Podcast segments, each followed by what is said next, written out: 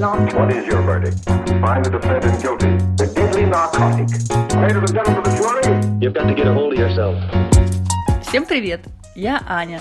А я Ася, и это подкаст «Проживем без Оскара». Это не программа импортозамещения. Это про нас и про фильмы, которые мы смотрим и обсуждаем. Нам не важны премии и признания критиков. Мы ищем смысл даже в самых простых историях.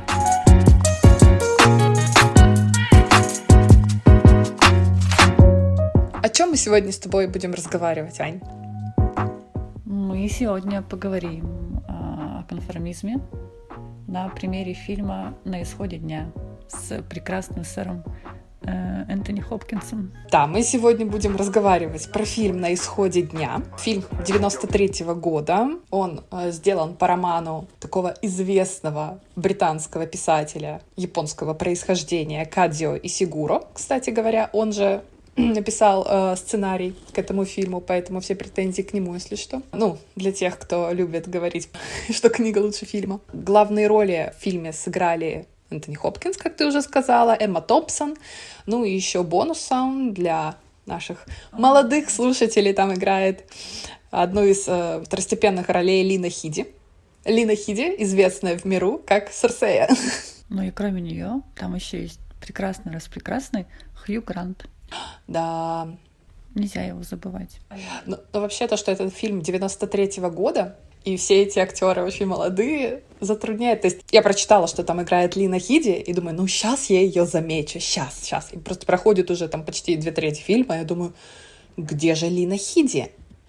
Мне пришлось залезть на сайт, посмотреть, кого она играет, и только тогда я поняла, где она. Говорить не буду, это будет вам сюрприз. Поищите сами. Да, найдите сами. О чем фильм? Фильм для любителей всего англосакского. Фильм про, ну, отчасти про Британию, да, мне кажется, это там важная тема. Послевоенное время, большое поместье э, с его аристократическим укладом. Его покупает новый хозяин, американец. Нам как бы намекают новые хозяева жизни, американцы. Дворецкий Стивенс, который работает э, в этом поместье. Поместье называется Дарлингтон Холл. Он просит отпустить его в небольшой отпуск.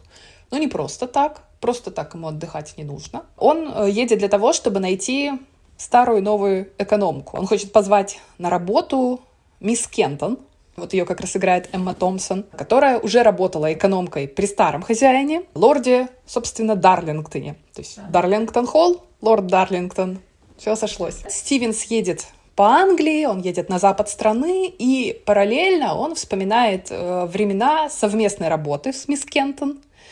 А это э, по фильму, ну, по крайней мере, как мне сказала Википедия, это 1930-е годы, то есть промежуток между двумя мировыми войнами. И вот здесь вот появляется очень важный а, поворот, так сказать, который ведет, ведет к сюжетному твисту здесь, про который мы сегодня и будем говорить. То есть э, не только душевные и близкие отношения нам там показывают воспоминаниям Стивенса, но и его отношения с бывшим хозяином, а, его отношения к тем поступкам и действиям лорда, который по фильму получается, что был одним из тех, кто пролоббировал, да, то есть, по сути, уговорил э, британское правительство снять с Германии те ограничения, которые были на нее наложены э, Версальским миром, да? Да, после Первой мировой войны. Да, Германия была в очень жестких после Первой мировой войны, как страна, которая была признана агрессором. По фильму лорд Дарлингтон, получается, поддерживает Гитлера. Ну, как Гитлера? Он поддерживает Ну, э, возвращение Германии в клуб как Да, бы, с первых стран. не конкретно Гитлера, и все-таки там есть подоплека, и он ее это проговаривает. Это то, чем он руководствуется. Это его личные отношения с его другом, немцем. Во времена, собственно, Первой мировой войны они были по разные стороны баррикад, но при этом друг другу, я так понимаю, что испытывали какие-то все равно теплые дружеские чувства. И когда закончилось э, противостояние военное, он пообещал своему другу, что когда-нибудь эта страна, Германия, вернется как бы вот э, полноценным, скажем так, да, участником международных отношений, то есть вернется на, на прежние позиции вместо той унизительной Роли. роли, да, в которой вот они оказались. Ну, сами себя к Да. этому привели, но в любом случае.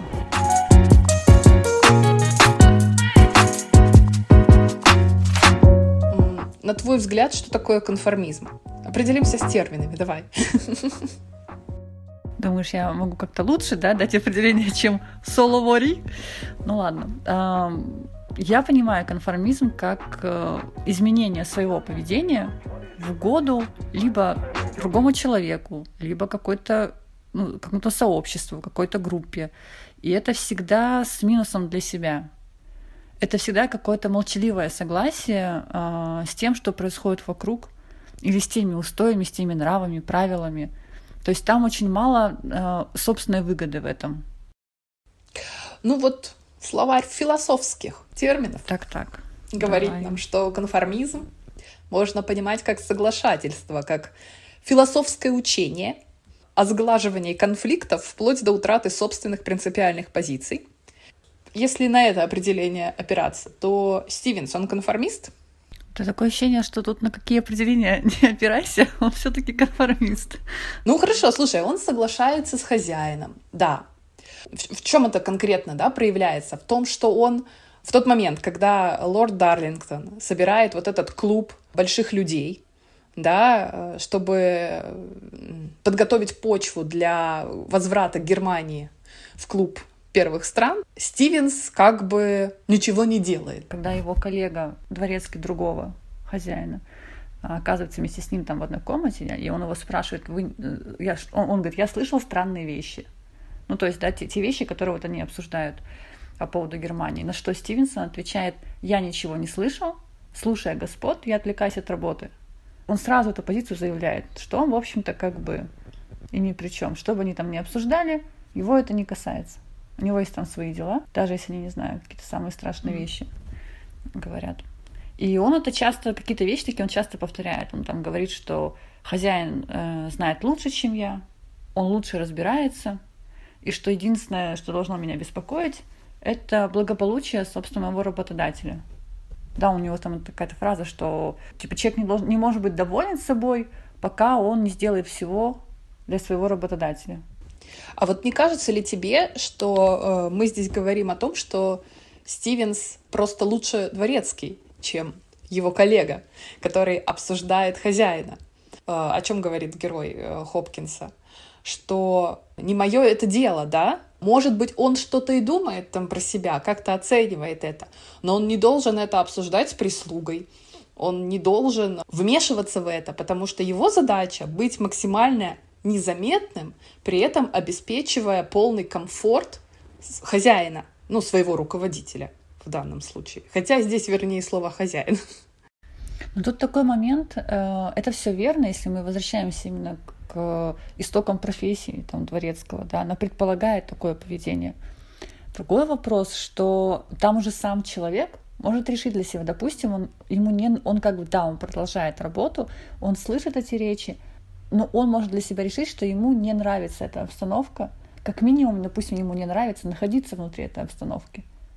И он может написать заявление, и пойти работать в другое место. А вот, знаешь, не соглашусь здесь с тобой, потому что э, а, все-таки э, а, Стивенс, он э, дворецкий той эпохи, когда для тебя работа в доме — это не просто работа, как часть твоей жизни, а для него работа — это служение.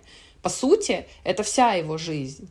То есть э, мы видим, что его отец посвятил всю жизнь этому делу, и, в общем-то, и отношения с сыном у него не сказать, что сильно близкие, вот как мы бы сегодня сказали. Хотя, наверное, тогда это и не особо принято было.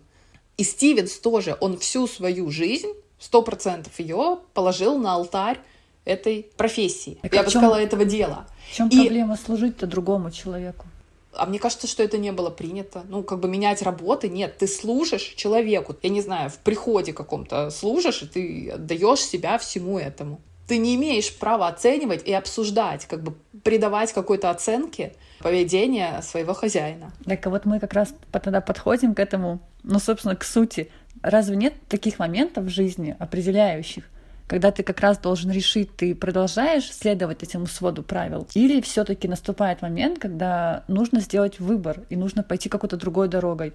Если ты при всех ситуациях, что бы вокруг тебя ни происходило, какой бы трэш, там, какие бы ужасы, там, твой хозяин, я не знаю, ну, там, серийный маньяк-убийца, а ты такой прекрасный дворецкий и продолжаешь ему служить, потому что это свод правил, тебя так воспитали, у тебя был отец дворецкий, ты там, это начало и дед дворецкий. и дед дворецкий, и бабушка дворецкий, и сестра, и брат, и, и все. И, и ты, значит, ну, и ты привык так. И это начало 20-х годов, и э, давайте мы вспомним вот эту вот историю, и как это все было принято. То есть очень много вокруг условий, которые оправдывают твои действия. Но если ты возвращаешься, убираешь все вот это вот э, мишуру, как бы, ну, назовем ее так, то суть как бы остается все равно одна.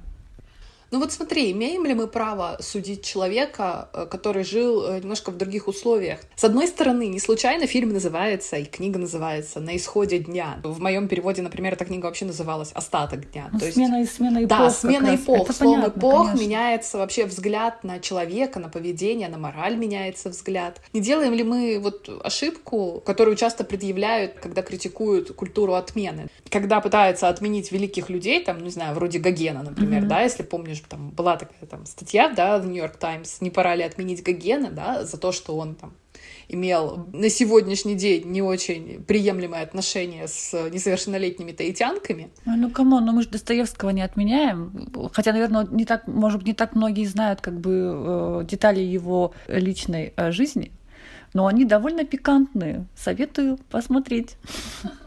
Нет, ну я сейчас к чему говорю, что вот с одной стороны, да, вот мы критикуем людей, которые пытаются, от... ну, мы, мы с тобой, предположим, критикуем людей, которые предлагают отменить Гогена, который примерно 150 лет назад там сожительствовал с несовершеннолетними таитянками, и мы в целом, во-первых, уже не можем спросить ни у него, ни у таитянок, как они к этому относились. А по согласию ли это было? Да.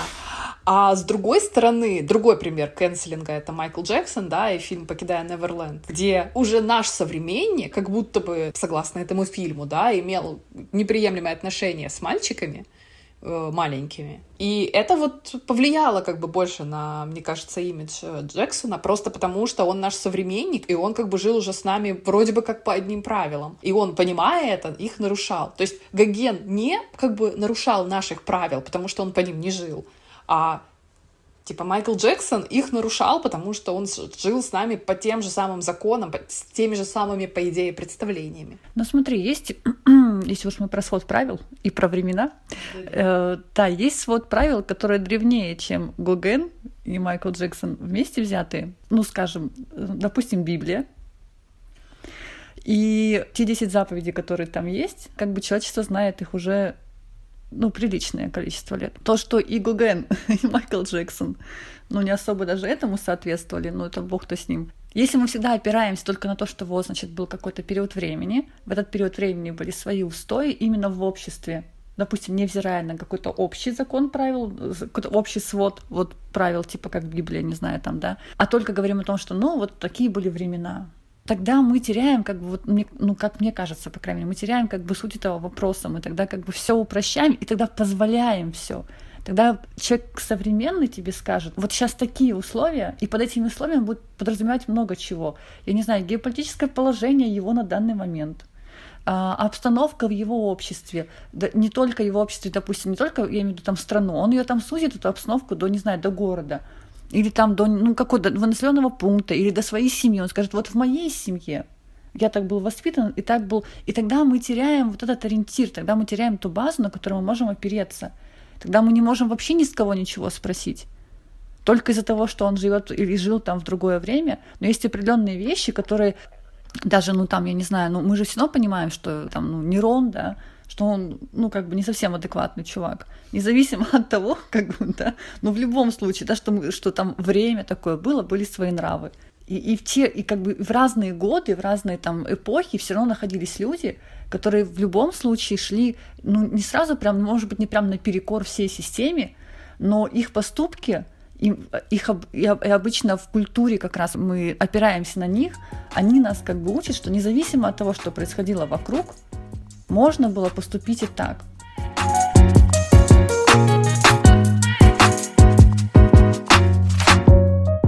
Ну, то есть ты считаешь, что поведение в решениях Стивенса все-таки больше его собственных э, решений, его слабости, чем следованию традиций? У меня есть такое ощущение, что вот как бы Стивенс как продукт своего, своей эпохи, своего времени, а с другой стороны как продукт своей семьи. Потому что зачем вводят этого героя, его отца? Мы видим эту преемственность такого отношения внутри, такого отношения между людьми и такого отношения к работе. Понятно, у него есть какие-то маленькие свои желания, которые там, да, дает им возможность как бы выхода, но он даже в конце фильма, он же все равно как бы с этой дороги, он у него вроде как выезжает на эту дорогу своих каких-то предпочтений, и в конце все с него как бы сворачивает обратно. Он, он не, не говорит каких-то, ничего-то не проявляет, там, не, мисс, не мисс Кентон, так, он так и не объясняет, чего он хочет. Он не просто приезжает туда, чтобы предложить ей работу. А мне кажется, он не знает, чего он хочет. Я не уверена, что он в нее влюблен. Она, может быть, испытывает к нему такую симпатию, потому что она, ну, человек более молодой, очевидно, и уже немножко другой формации, да, она уже позволяет себе иметь свое собственное мнение, она уже относится к этой работе как к работе, а не как к служению, хотя она там хороший профессионал, видимо. Он не определяет для себя это как любовь. Мне кажется, там такая смесь дружбы, уважения, приятия. Может быть, он за нее хватается ведь тоже, потому что он те времена вспоминает как... Ну, вот этого нет в фильме, а в книге это прям проговаривается, да, потому что в книге все идет как бы со слов Стивенса, его глазами мы видим все. Он там об этом прямо и говорит, что те времена были вершиной моей работы, вершиной моего дела. Он так это оценивает, как профессионала, как как дворецкого. И тут, наверное, ты права, есть смесь вот этого ощущения причастности к историческому моменту, к тому, что ты к чему-то великому как бы соприкасаешься с этим, да, хотя, может быть, самый... не принимаешь в этом никакого участия.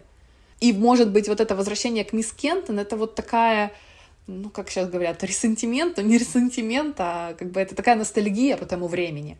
Он может думать, что вот он ее вернет, ну, не прямо так думает, что и вернется это время, естественно, нет но она ему напоминает вот о тех годах былой славы, так сказать.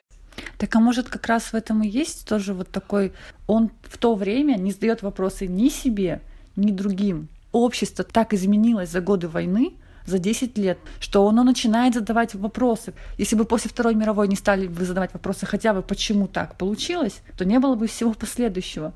Невозможно было бы выйти из этой ситуации каким-то образом благополучным а ему не нравится. То есть он поэтому, он, и в этом тоже его конформизм проявляется. Ему было классно, комфортно и замечательно во время, когда он просто выполнял свою работу, и ни его ни о чем не спрашивали, ни он себе никаких вопросов не задавал, и ни у кого не возникало никаких вопросов.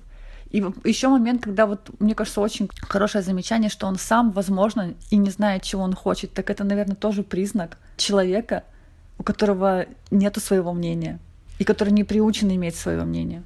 Может быть. Но он, э, видишь, да, он же, да, он же не хочет приехать к мисс Кентон, да, и жить там вместе с ней. Он хочет ее вернуть назад на работу, а на работе это уже что? Он уже, э, в общем-то, скорее такая фигурка для этого американца. Трофей старой британской жизни, не более того. Да? Как Я игрушка, вот... как игрушка такая, игрушка да, дворецкой. Да, да, да. То есть он ему по большому-то счету не нужен. Большое поместье ему не надо. Практической пользы в этом нет.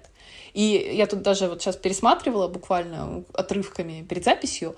Э, там даже есть такой момент, когда он ему дает автомобиль, и он ему говорит, ты и там вот этот автомобиль созданы друг для друга, имея в виду, что такой британский автомобиль, и ну что может быть более британского, чем дворецкий. И когда он уезжает, он его фотографирует. Помимо того, что сложно себе представить, что лорд Дарлингтон бы фотографировал дворецкого, а тут еще такой момент, что он как турист фотографирует э, типичные достопримечательности. Дворецкий на очень британском автомобиле. Как архаизм, очень, да? Да, архаизм очень-очень британское что-то. Ну, еще Тауэр сфоткает и Биг Бен. И все это как бы вот для него больше приметы страны, чем э, реально практические вещи, которые нужны ему для жизни.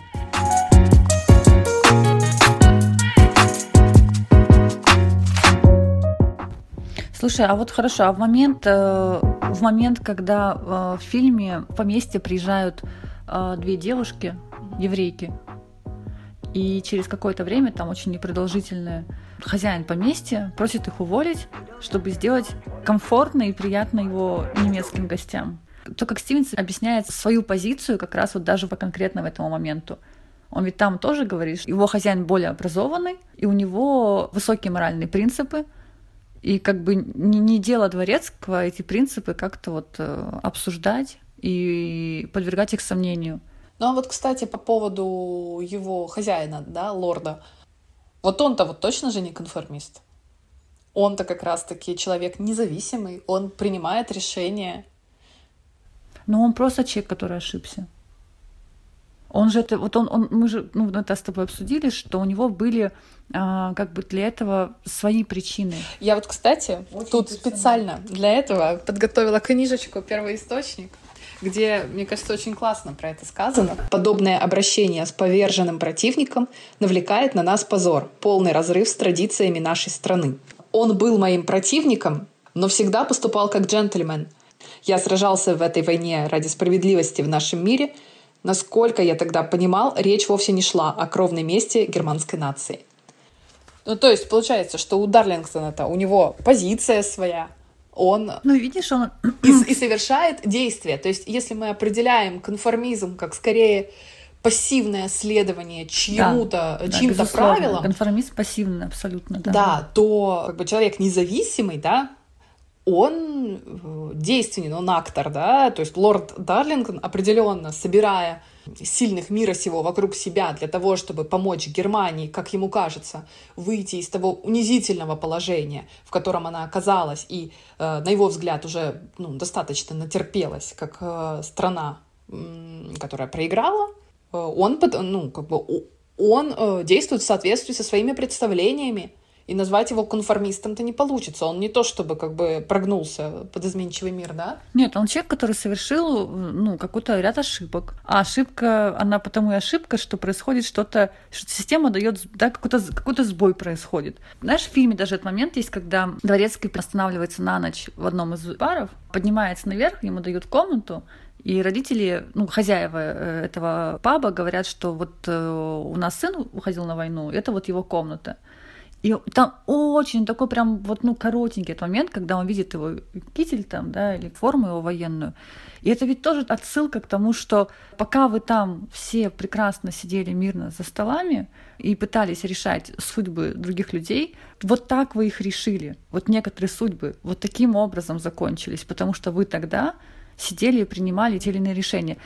Ну да, вы тогда допустили ошибку, и в том числе лорд допустил ошибку, и он ее внутренне-то тоже признал. В отличие от Дворецкого, вот я с тобой согласна, что он принимает решения, и эти решения, поскольку так и всегда бывает, могут привести, могут быть и ошибочными, ну как это жизнь, мы не всегда как бы стопроцентно верны, но он, по крайней мере, действует из своих этих вот внутренних побуждений помочь в том числе и своему другу, и потому что у него есть какие-то вообще, в принципе, уже сформировавшиеся убеждения, но это его мнение. Кстати, тут надо отметить, я не помню, есть ли это в фильме, но в книге-то о чем речь идет, что его друг, он не просто немец, насколько это понятно из контекста, это немец, который не смог выстроить свою жизнь после войны, да, там есть и он, фильме, да. Э, он кончает жизнь самоубийством. То есть он как бы чувствует свою ответственность перед своим другом, который прошел с, э, с ним, как бы, ну, по сути, те же самые лишения, потому что, наверное, все-таки на войне все солдаты равны, все примерно в одинаковых условиях отвратительных находятся.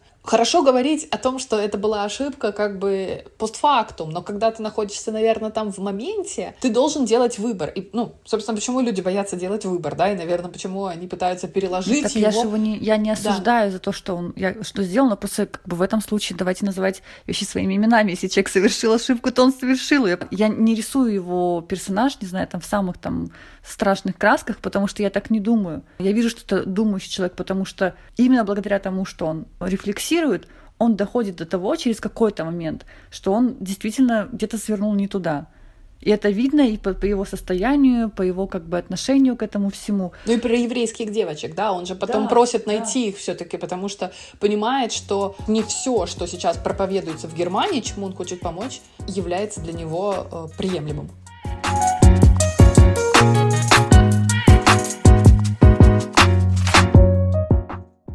А как ты считаешь, э, что э, в остатке-то сухом у Стивенса?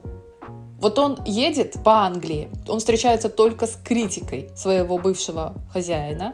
Он ведь не защищает своего хозяина. Один раз, по-моему, он пытается объяснить. Да, уже когда он переночевал в пабе, и ему один из э, местных жителей помогает доехать до машины, довести туда канистру бензина. Да. И сначала на вопрос, работал ли он на прежнего хозяина а, поместья, он отвечает, нет, я он знать всем не врет. знаю. Да, он, Да. Всем, он же едет и всем врет, что он его не знал, и он там никогда Да, не, не работал, с ним не был никак связан. И в какой-то момент, когда они наполняют уже бак бензином, что-то в нем происходит, какой-то прямо вот, не знаю, флеш там. И он, он поворачивается к этому мужчине и говорит, что, вы знаете, на самом деле я вам там приврал. Так, ну, чутка совсем, на донышке. И на самом деле я служила этому хозяину, и он не такой плохой, и он потом очень сильно переживал, значит, за вот эти все принятые им решения. Но при этом, когда этот мужчина его потом спрашивает, а вы-то сами-то что думали? Вы-то что думали? Хорошо там, да, вот э, хозяин у вас ошибку допустил. И он говорит, а я не думал, но опять эту, эту его формулу повторяет. Я не думал, я там как бы вот работал, собственно, и это, это была моя основная задача обслуживать вот этих вот всех людей. А вот это вот это тоже конформизм? Ну вот то, что он, вот он в магазине, когда покупает там вот два-три яблока, он тоже, да, вот его спрашивают, а служили ли вы там прежнему хозяину, он сразу отнекивается. Это тоже мне- как бы такой... Мне кажется, это трусость. Это, это как бы такая трусость, потому что он понимает, что придется отвечать на вопросы, видимо, которые все равно где-то внутри него там живут.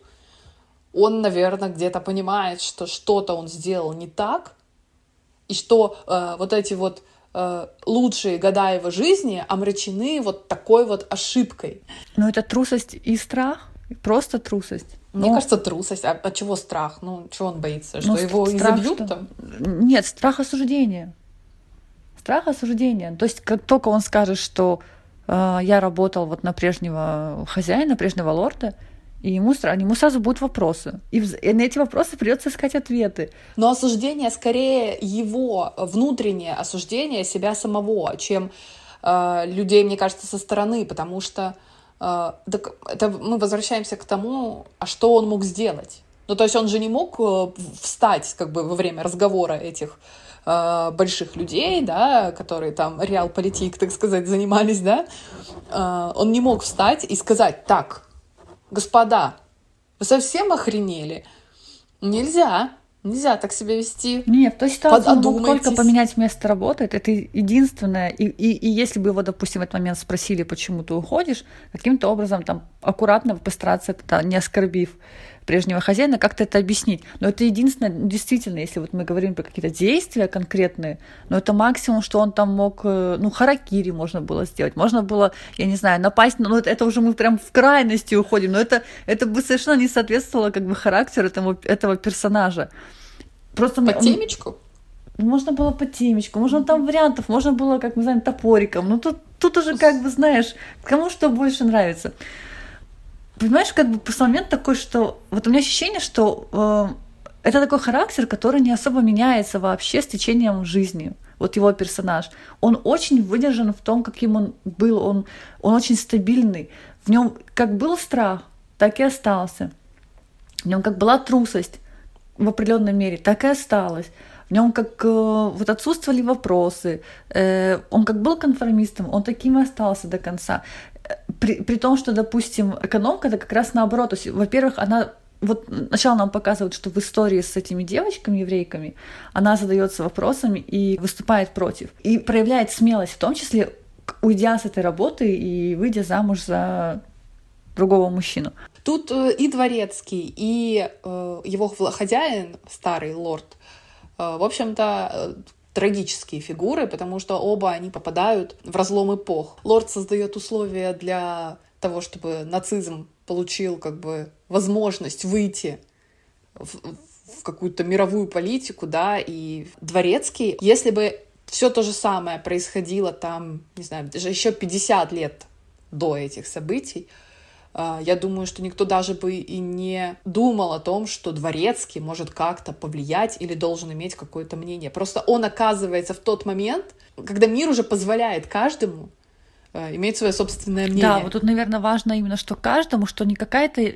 единичный случай, о котором потом будут говорить годами и столетиями, что вот там, не знаю, в таком-то веке был один человек, один, там на миллион, который вдруг что-то сделал по-другому. А когда это, в принципе, становится нормально для любого человека, иметь свое мнение, иметь свою позицию и возможность ее высказать. А тут уже как бы мир сам предлагает модель, где он говорит, это будут не только единичные случаи, которые мы будем воспевать, Давайте все. Ну, как бы получается не то, что воспевать, а уже требовать. То есть... Да, мир начинает требовать от тебя эти решения принимать. Принимать э, и решения, и ответственность за эти решения. И иметь свое мнение. Да, то есть вот уже эти жители дерев... деревни, по... деревень, по которым едет главный герой, да, они уже требуют от Дворецкого ответственности за его лорда, что вообще было бы немыслимо еще вот 30 лет назад.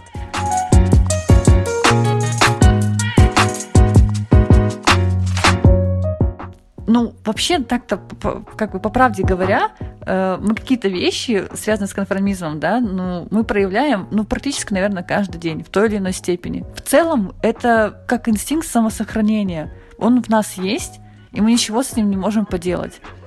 Ну вот такой, давай, хорошо, такой у тебя вопрос вот из жизни. Ты пришла с друзьями в кафе. Спустимся на бытовой да, уровень. Да, да, да, что мы там, дворецкие, все такое, лорды. Кафе. Эх, да. Ты пришла, значит, вот вы сели, вам принесли меню, вы смотрите, вам говорят, вот есть, значит, сейчас такое спецпредложение на компанию из 10 человек. Заказываете там вот три таких-то пиццы и там какой-нибудь там напиток, и тогда это будет стоить вот столько-то. И все твои друзья, вот 9 человек, говорят, да норм, мы, в общем-то, как бы пиццу и хотим сейчас, давайте. А ты сидишь и понимаешь, ну вот ты не хочешь пиццу, ну не хочешь ты ее.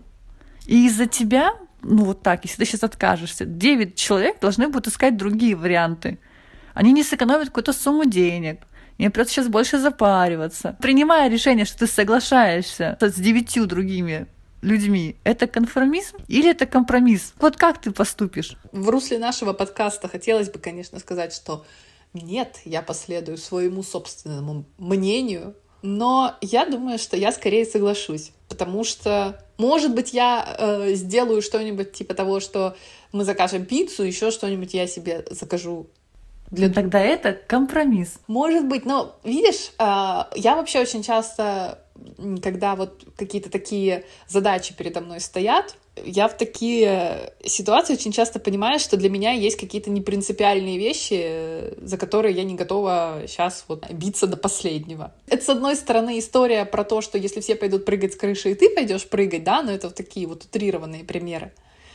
Но в каких-то вещах, которые для тебя не имеют большого значения, а остальные согласны, ну, наверное... Ну, то есть бытовой конформизм, в общем-то, и ок, если он не делает тебе плохо, там на, на года или на какие-то даже на 3-4 дня, что ты потом будешь переживать, господи, почему я не выбрала что-то другое, а должна была, я себя не послушала. Ну, то есть если ты потом самоедством не занимаешься, тебе просто нормально сделать этот выбор, ну, на бытовом уровне, конечно, нет. На бытовом уровне все-таки это более простые вещи. Вот на уровне более высоком, например, на уровне, там, не знаю, работы, например, то, конечно, да, ты, если ты постоянно об этом думаешь, насколько ты вообще там соглашаешься.